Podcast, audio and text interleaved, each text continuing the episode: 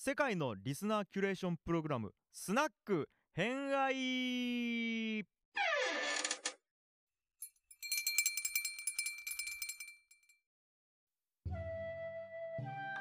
では皆さんこんばんは。こんばんは。なんでそんな気合入ってんすか今日 はい。はい、では、えっ、と、久しぶりの収録というところになりまして、まず、はい。えっ、と、最初に自己紹介をね、した方がいいって言われたのそうですよ。はい。自己紹介していきたいと思います。じゃあ今回、えっ、と、スナック偏愛のママ担当しております、イタミンです。はい。そしてえっ、と今回ゲストとして参加してますマイトです。そしてはい、ゲストその2の木村。はい、一郎です。よろしくお願いします。まあいいや。はい。うんいやはい、っていうところでよろしくお願いします。で、今回の、はい。はい、えっ、と、テーマは、はい。鎌倉北条会ところでやっていきたいなと思いますよ、はい。ガチシリーズ。はい、というところで、まあ、えっ、と、まあ、提案を聞いていただける、いただいてる方もお察しの通り、今ここにいらっしゃる二人は、まあ、もう歴史の猛者で。この二人しかゲストいないのかっていうふうに思われる方もいいると思うんですが、実は今回6人で収録をしようと思ってるんですが、ちょっとあまりにも長時間の収録になりそうというところで、ただいま前半戦の収録が始まったというところ。なんで合戦の実況中継みたいになってるんですかそもそも。まああの動画見ていただいてる方は分かるかと思うんですけど伊丹さんね顔がすごい真剣なんですよかつてないいやもう本当にそうだんだん平愛はねこうなんか長時間収録がだんだん伸びていってるっていう、うん。最初はスナックで始めて収録も23時間ぐらいだったはずなのに最近はなんか6時間ぐらいかかるっていう、うん、だって皆さんこれ動画見ていただいている方分かると思うんですけどだってもうスナックじゃないですもんねうん。伊丹さんがねそう。軍記だもんだって。そううん今日は軍議で送りたい。まさしく幕府、幕府。はいっていうところで、えー、と今回鎌倉北条を選んだ理由が、まず、まあ、2つあって、まあ、1つが以前、まあ、ゲス会というところで、うんと今回後から出ていただけるんですけど瑠璃子さんが、はい。えー、と北条義時はいのお話を少ししてもらって、まあ、それがすごく面白かったっていうのと、あとは来年の大河ドラマがはい。北条鎌倉殿の13人ですね。そうです。はい、北条義時、小栗旬くんというところで、そうそこです。はい。っていうところが。菅田将暉じゃないのね。うん、まあイケメンがたくさん出る、まあはいはい。まあ来年の大河ドラマっていうところもあって、まあ事前に予習したいなっていう気持ちもあるし、まあこれをはい聞いてもらえば、まあ大河ドラマも入りやすくなるんじゃないかなって、まあすごいハードル上げちゃったね今。はいはいはい。めっちゃ上がってますよ。まあでもみんなで勉強したら面白いだろうなっていうところで今はい。回テーマに選ばせてもらったんですけれど、はい。はい、でもお二人は、まあ、偏愛けにもな結構来ていただいてるので、はい。うんと早速もう初回からいきたいなと思うんですけれどまず最初はマイトスさんに、まあはい。鎌倉北条に関する、まあ、魅力とあと、はいこの時代背景からも早速入ってもらいたいなと思いますので、よろしくお願いします。はい、よろしくお願いします。えっ、と、実はですね、この収録やってる時期にですね、結構この鎌倉北条に関する番組が結構いろいろ出てきてはいるんですよ。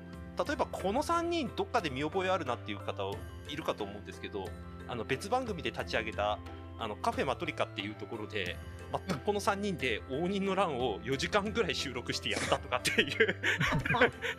まあこその時に実は鎌倉時代をちょろっと取り上げてたりっていうこともあるのとうん。あと古典ラジオ織田信長編で実はこの時代ガチでちゃんと解説してもらってるっていうこともあったりとかっていうので、うん。僕らの基礎認識みたいなのもちょっとねある段階でこの話やってるっていうのもあるんですけどうん。やっぱりね、あの日本の文化にすごく影響を与えたっていうか、うん。日本の人の価値観に影響を与えた武士のうん。起こりの時代っていうことですよね、この鎌倉時代ってうんいうのは。でこの後き、えー、とこの前は貴族の時代で武士の時代、でうん。もう一回貴族のもとに戻って近代化っていう形で明治時代に行くという大きな流れがある。だから古代中世近世なんて言うんですけど、うんうんうん。その中の中世の入り口うん。で今の日本人の価値観に大きな影響を与えている武士はい。で何者なのかっていうのと、なんでこういう変化したのかっていうその日本の中でも結構珍しいダイナミックな変化が起きた時代っていうのが多分この時代の魅力かなと思ってはいるんですよ。なるほどなるほど。うん。全然違う価値観ですから貴族と武士っていうねうんね。全然ガラッと変わるもんね。そうなんです。うんうんうんうん、はいなんていうところをその前と後みたいなのを追っかけるのって多分歴史でめちゃくちゃ面白いところなので、まあ、そこが魅力かなとは思っております。なるほどなるほどはいまあ確かに、まあ、武士の歴史とかはね 古典ラジオががっつりやっちゃってるから、そうです。はい。まあそのあたりもね合わせて聞いてもらって、はい、そうですね。はい。そこをまあよりこうちょっと別の角度っていうはいところから見てもらっまあ、見てもらう聞いてもらう形で今回進めていければなと思っておりますので、はい。さあ全何回になるか分かりませんがはい。まずは最初は。時代背景っていうところから行きましょう。お願いします。はい、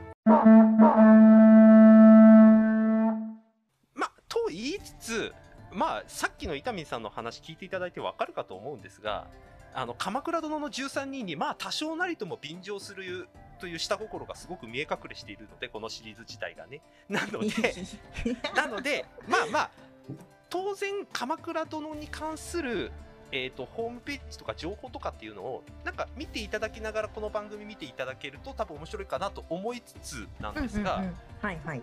僕大河ドラマも結構見てる人間なのでうん。今回「鎌倉殿の13人」そもそも13人って何ぞやっていうところからちょっと調べてはみたんですよ。はい。うんこの元ネタ自体はまだ正式に発表されてないんですが、うん。おそらく鎌倉将軍2代目義家が、うん。えー、と幽閉されて、まあ、最終的にちょっと死んじゃうんですけどその時に開かれた御家人の合議制のメンバーが13人だったことから来てんじゃないかと予想はしているわけですね。なるほど。それははっきりは書かれてないんですね。公式ホームページ上では書かれてはいない。ただ13人いたのは事実なので、そこから取ってる可能性はすごくあるっていう。はいはい。うん実はこの合議制っていうのがめちゃめちゃ重要なポイントで多分この鎌倉北条会通じて出てくるんでちょっと、うん。あの頭の片隅に置いといていただきたいんですけれども、うん。ここの13人の中でちょっと注目してる人が2人いるんですよ。はい。これが大江の広元っていう人とうん。三好康信っていう人、うん。この2人。はい。ちょっとマニアックですけどうん。ただこの2人を押さえておくと多分大河ドラマがめちゃめちゃ面白くなります。うんうん。でなんでこの2人を押さえておいた方がいいかっていうとこの2人貴族なんです。うんなるほど。武士じゃないんですこの2人。うん。でしかも京都で行った時は下級貴族だったんですよ。うーん。そうなのね。そうそう。んうんうん。うちょっと軽く生い立ち2人まあ分かってない部分もあるんですが軽く押さえておくと、はいはい。大江の広元自体は下級貴族でお兄さんも実は同じ下級貴族だったんですがはいはい。実はお兄さんが頼朝と仲良しほうほう。うんうんうん。なんで？お なんでなんか。お早速聞いた？いや違うなんかこう家が近かったのかなとか。うん、これいろいろ説があるんですがもともとこのひろ大江の広元のお兄さんが相模の国の住人に育てられてたっていうところから関東とのつながりがあったんじゃないかと言われている。ああなるほど。はい。うん。でこの後出てくるんですが頼朝がこういう貴族たちと仲良かった最大の原因が頼朝がそもそも13歳まで京都で育ってるってことなんですようんうんうんうん。なるほどね。環境的に仲良かったん。そう。そうそう、んんでお兄さんの方が頼朝に先に仕えて弟の広元の方が後で頼朝に仕えることになるんですけれども、うんうんうん。で仕えた後の大江の広元が超ライジングします、へえこの人は最終的に、えーとですねまあ、難しい言葉で言っちゃうと万所とか文中所とかっていった、えー、と鎌倉幕府にある歴代の行政組織のほぼトップにの上り詰めて事実上ナンバー2になります。おおなるほど。それは、いえっと、頼朝の時代にってこと？そう。頼朝の時代に。うん。うんもう一言で言っちゃえばフィクサーですこの人。頼朝陣営の。うんうんうんうんうんでこの人を通さないと頼朝にうまく話ができないぐらいまでの地位まで上り詰めます。なるほど、うん、フィクサーだね。はい。うん、えー、とちなみに義経ファンからは多分嫌われてると思います大江の広元。なぜかというと広元がうまくつないでくれなかったから義経は死んじゃったっていうふうに思ってる方も多分いると思います。それだけ情報操作をしたんじゃないかって言われているのがこの大江の広うんうんうん、頭良かったんだ。頭も良かったし泣いたとこ見たことないっていう伝説があるぐらい超冷徹な人だったらしいですね 泣いたこと見たことがない。はい、うん、まあいいけど。はうん、涙は見せないのね。うい、ん、そうそうそうそうう、ん。うん、でこの人はそれだけものすごく影響力を持たせていたこともあってどうもこの人のややり方うん要は処世術とかその謀略の仕方政治的駆け引きみたいなものがうん。どうも文章化して残ってた部分があるらしくて、はいはい。これが大江の流軍学として後世まで語り継がれます。へえまだあるまだそれ残ってんですか？ちなみに。えっとね、ちゃんとした形では残ってないんだけどこの大江の流軍学を引き継いだと言われてるのが、えー織田信長編でちらっと出てきました毛利元就ですね。へえそうなんだ、はいえっと直系、うんうんうん。本人たちは直系と名乗ってるんですけど、まあ、本当に血がつながってるかどうかは分かりませんが、うんうんうん。えっと、そのつながりはの中で、えっとうん。つテクニックが引き継がれていたらしい、へえ。うんうんまあ余談ですけどこの毛利元就の次男が吉川元春っていう人。で、はいはいはい。この息子が吉川博恵さんですね、うんうんうん。あの高取屋さんの憧れの先輩のご先祖様吉川博恵さんです。はい、過去回聞いてくださいっていう。そうです。はい。はい、はい。うん。っていうふうに引き継がれているぐらいあの頼朝陣営の中でものすごく重要な地位を占めてた。うんうんうんもう一人の三好康信っていう人も下級貴族の人。はい。うん。この人はもともと京都にいて、えー、と頼朝の連絡係を務めていたらしいですね、うんうんうん。京都と頼朝との。つまりメッセンジャーだったわけです、この人うんうんうんうん。この人も最終的に鎌倉に来て行政官として大活躍をします。はいはい。うん。でこういう人たちを人たちの他にも実はお坊さんみたいなかお坊さんも実は内部スタッフとして抱えてたらしいっていう話もある。それは頼朝がってことですか？頼朝がってことですね、うんうんつまり、えー、と頼朝に関して言うと行政スタッフっていうものをちゃんと整えている。しかもこれは武士じゃなくて貴族側から取ってきてるっていうところに頼朝のセンスがあるわけですねこれが。なるほど。もともともともとその関係性ができてるところもしくは、うん。まあ、権力がもともとあるところうんから引っ張ってきてるっていうことね。引っ。張ってきてる、うん。しかももう朝廷の中ではもう出世できないだろうっていう人たちがドロップアウトしてこっちに来てるってこと。鎌倉に来たってことですね。うんうんうん。なるほどなるほど。うんうんうん。やる気の高そう。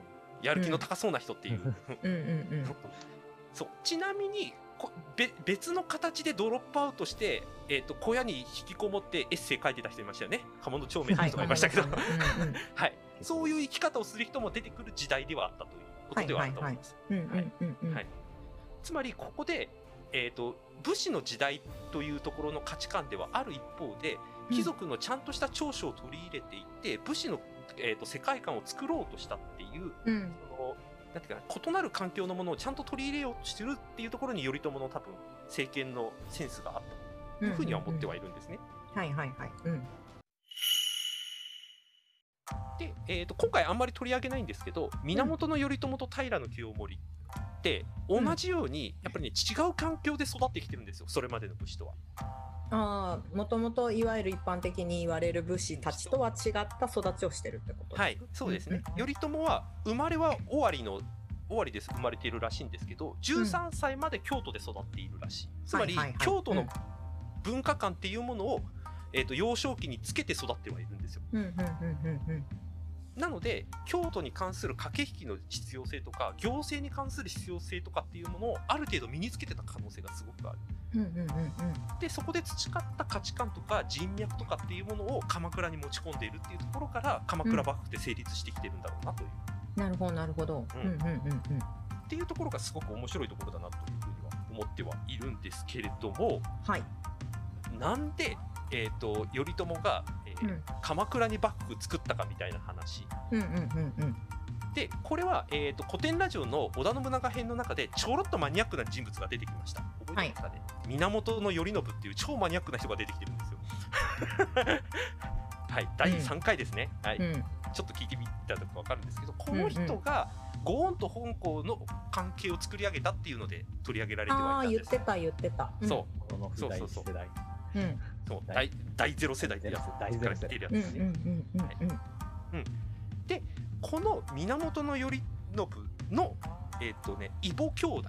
異母異なるお母さんの弟がうん。源頼光っていう人なんですけれども、はいはい。うん。はい、この源頼光の頼光の四天王は、多分伊丹さんも聞いたことある人が混じっています。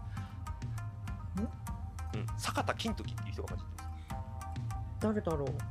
はい、あのあのジャンプのゆ人気漫画銀玉の元ネタになった人ですね。小栗旬ああ、なるほど、なるほど。はいうんうんうんうん。はい、まさかり金太郎の元ネタでもありますけど、へえ、そうなんだ。よっぽど強かった、もしくはなんか伝説が残ってる人。はい、ちなみにこの四天王の人たちは鬼と戦って倒したっていう伝説が残ってるぐらいなんかやたらと強い人たちが残ってるので有名です。鬼と戦ってたのね。はい、っうんていう伝説があるような人たちを抱えているのが当時の源頼朝頼信の時代の源氏だったわけですね。はいはいはい。5代前です頼朝のうんうん時代。うんうんうん。でそこから始まるのね。そうそこから始まるんですけど、この時の源氏の最大のポイントが摂関家と仲良かったことなんです。うん。藤原氏ですね。はい、うん藤原氏ですね摂政関白としてそう、うん天皇の、えー、とナンバー2のところに出て絶大な権力を持ってた摂関家とうん仲良くすることで、うんえー、と源氏っていうのはちゃんと権利とエネル、えー、と勢力を得ていくっていう流れにはなっていくんですけどはい。ここで、えー、と武士同士の争いに巻き込まれていくんですよ。御三年の駅とかってね古典ラジオでもちょっと出てきましたけど。ここの時の時代の源氏の人が源義家っていう人でした。はいはい。うん。でこの源義家の時にうん実は源義家頑張ってその御三年の駅とかを頑張って沈めたんですが朝廷から恩賞がもらえなかったんです、ほう。なぜ？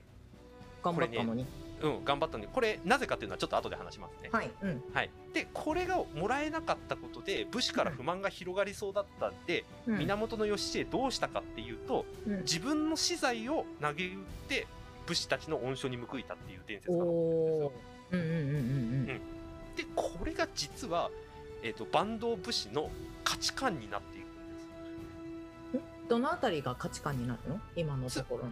今のところでいくとご恩と奉公って話、さっきちらっとしましたよね、うんちゃんと働けばそれに報いて報酬がもらえる。だけど、うん朝廷はくれなかったことに関して、うん。我らが棟梁は自分の資材を投げ打ってでも、うんうんうん。恩賞を与えてくれた、その価値観に多くの武士が共感したんですね坂東武士が。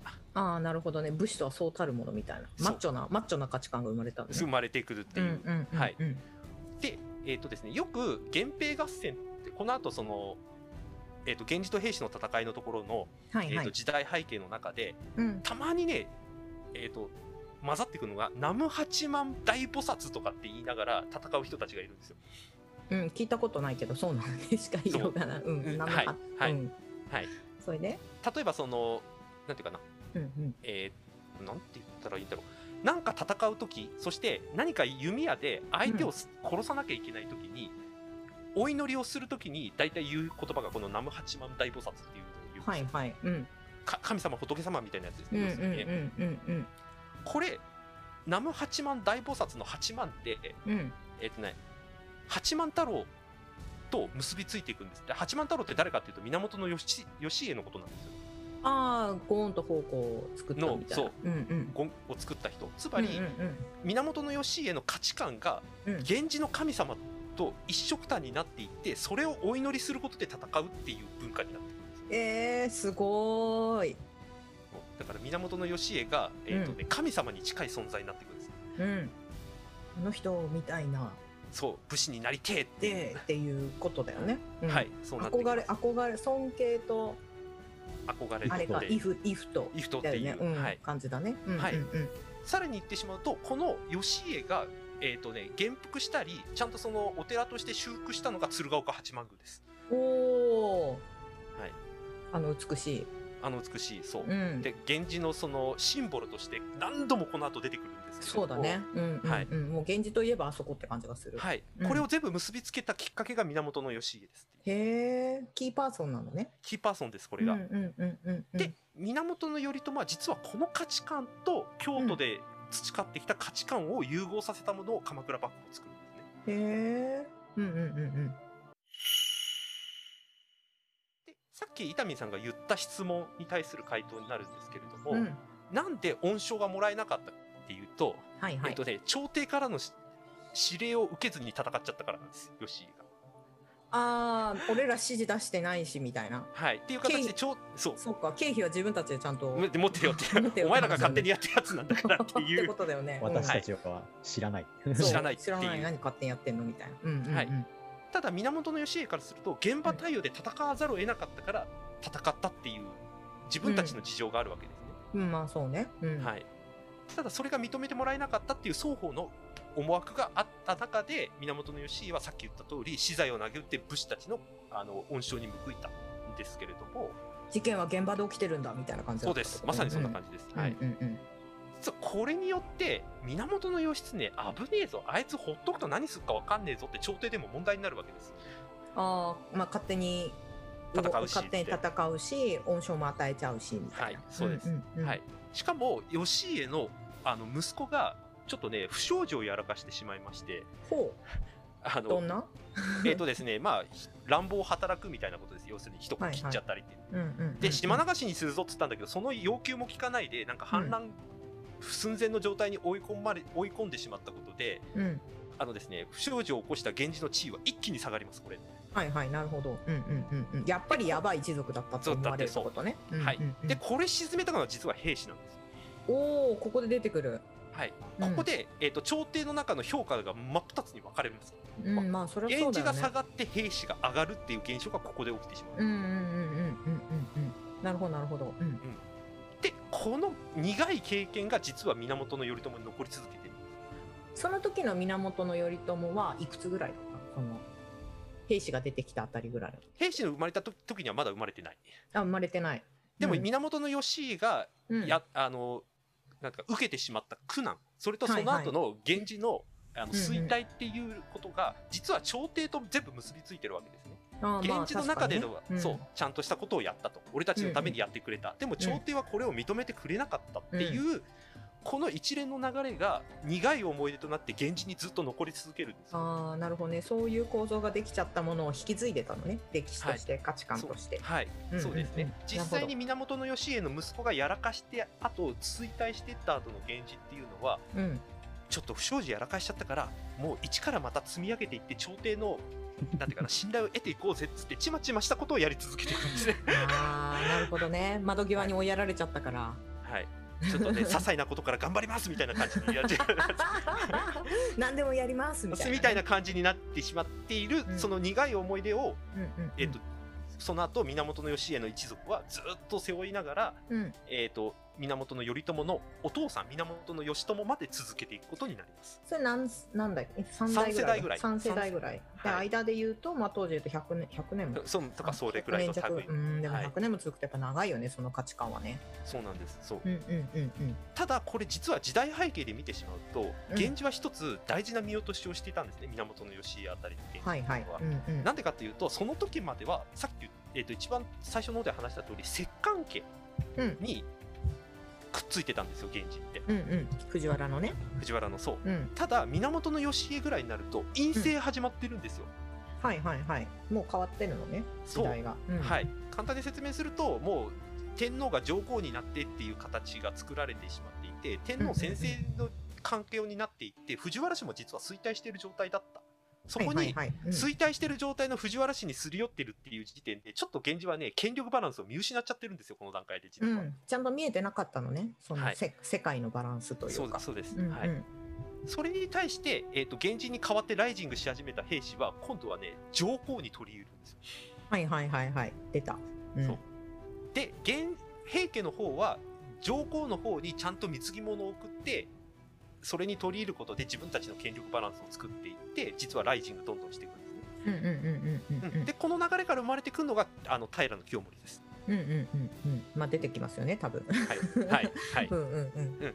なので、えー、と源頼朝が、えー、と最終的に鎌倉に流される前の戦い平治の乱っていうのがあるんですけど、うんうんうん。この時に起こってたのはちまちま、えー、とちょっとずつ信頼を勝ち取って頑張っていこうぜって言って登っていった源氏と、うん。もうトップのところでもう居座っていた平家たちが戦ったのが平治の乱だというふうに捉えていただければ、自分が取り入った役員が実はもう失墜してたみたいな感じ、ね、そういうことです。はい。が現実だったんですうん、もうはい。完全に今島工作になっちゃってるから、ええまあ流されるから確かにそう。うんうんそう完全に島工作。はい、取り入る役員見誤ったみやったい。なちゃ見余っちゃったっていうのが実はすごく大きなところではあって。ただ、えー、と平清盛と源頼朝に共通しているところは2人とも実はルールブレイカーなんですよ。時代に。ああまあそうだね。流れを聞いてるとそんな感じがする。うん。そうなんです。ただ、うんうん。えっ、とね2人ともある意味したたかなんですけどしたたかの見,、見せ方が違う、はいはいはいはい。うんうんうんうん。えっと例えて言うと平清盛はうん。見えないところでコツコツコツコツ頑張っておいてうん。バッて成果をお披露目して実はこんなことやってましたっつって驚かせるっていうのが平清。盛へえ、うんうんうんうん。根回しばっちりみたいなね。うん。実際にそうやってましたからねあの上皇に剣あの取り入ってる間に自分たちのパワーを溜め込んでるっていうのが平時のやり方だったので実際にその通りのことをやっていって、うん。その財力とあの兵力を使って最終的にあのトップに上り詰めますんで平氏ってはいはいはい。うんうんうん。じゃあ源頼朝はどうだったかっていうと A か B かっていう選択肢を突きつけておいてどっち取ろうかなっていうことを匂わせておいて、どっちもどっち取るってことを言わないでみんなが A だろうっていう方向に誘導しておいて実は B でしたって B の方をやるっていうそういうやり方の人です。え、それすごくあんまりついていきたくないな。もし上だったらね、もし自分の上司がそういうタイプだったら、うんうん。うん、でもこれってえーっとですねさっき言ってた源義家があの味わった苦い経験が元になってるわけですよ。うんうんうんうん。ついてく相手を間違えるっていうのと自分たちがやったことをちゃんと受け入れてもらえる環境を作んないと自分が見捨てられるっていう苦い経験値が頼朝の中に染みついてるんで、頼朝ってねちゃんと決定をしないんですよそういう意味で言うと決定の段階。が作るまでなるほどね。もう明らかな方向性が見えるまでうん、決定を決めない、決めない。やらない、状況ギリギリまで引っ張るみたいなね。そう金まで作る。じらす、そうじらす人なんですじらす人なのね。そう。んじらすで、うん。このじらすやり方に実は巻き込まれて源義経ってちょっとね苦しい思いをしていくわけですね。次回の一郎さんの話になってくるんですけど、あーそうね。うんうんうんはい、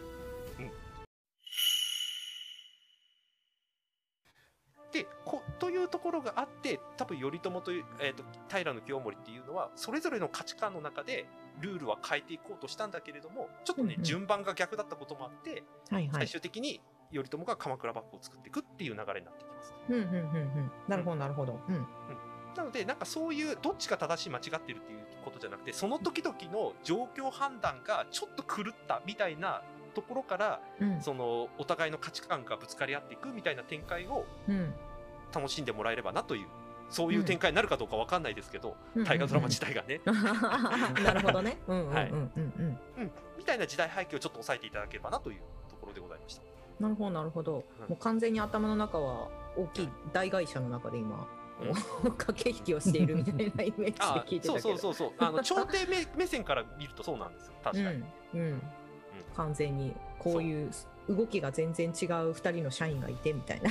そうそうそうそうそう 最初に取り入ってこう上に上がってきたのはこいつだけれどもみたいな。平清盛だけれどもみたいな、はいそう。最終的にはあの役員トップのはい。社長の権限を持っていくのは源頼朝だったみたいな。はい。あれこれ合ってます？この価値観。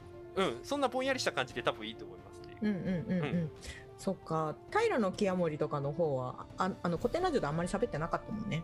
そうそうそうそう。で、平清盛も話しちゃうとね、多分ね、数時間コースになっちゃうから、まあ、うんさらっと。はい。うん はい。うんじゃあそれはまた別で、はい。別でやりましょう。はい別。で聞きましょうっていうところで、はい今回はここまでで大丈夫かな、うんはいはいじゃあ一旦時代背景はそんなところで次回は一郎さんからですよね、はい源の義経。はい。須田将暉くんあの、演じるのはね、あれ？あれ？タっていうタッキーっていう人もいるかもしれないから。確かにタッキーおよび須田将暉 その二人だけじゃないからね。あのどちらかというとこう我々の時代ではい。彼をイメージするとイケメンが選ばれるっていう、はい、そうですね。はいそ。うっていう配役の源義経についてお話しいただきたいなと思っております。はい。はい、はいじゃあ次週もどうぞよろしくお願いします。はーい。ありがとうございました。ありがとうございます。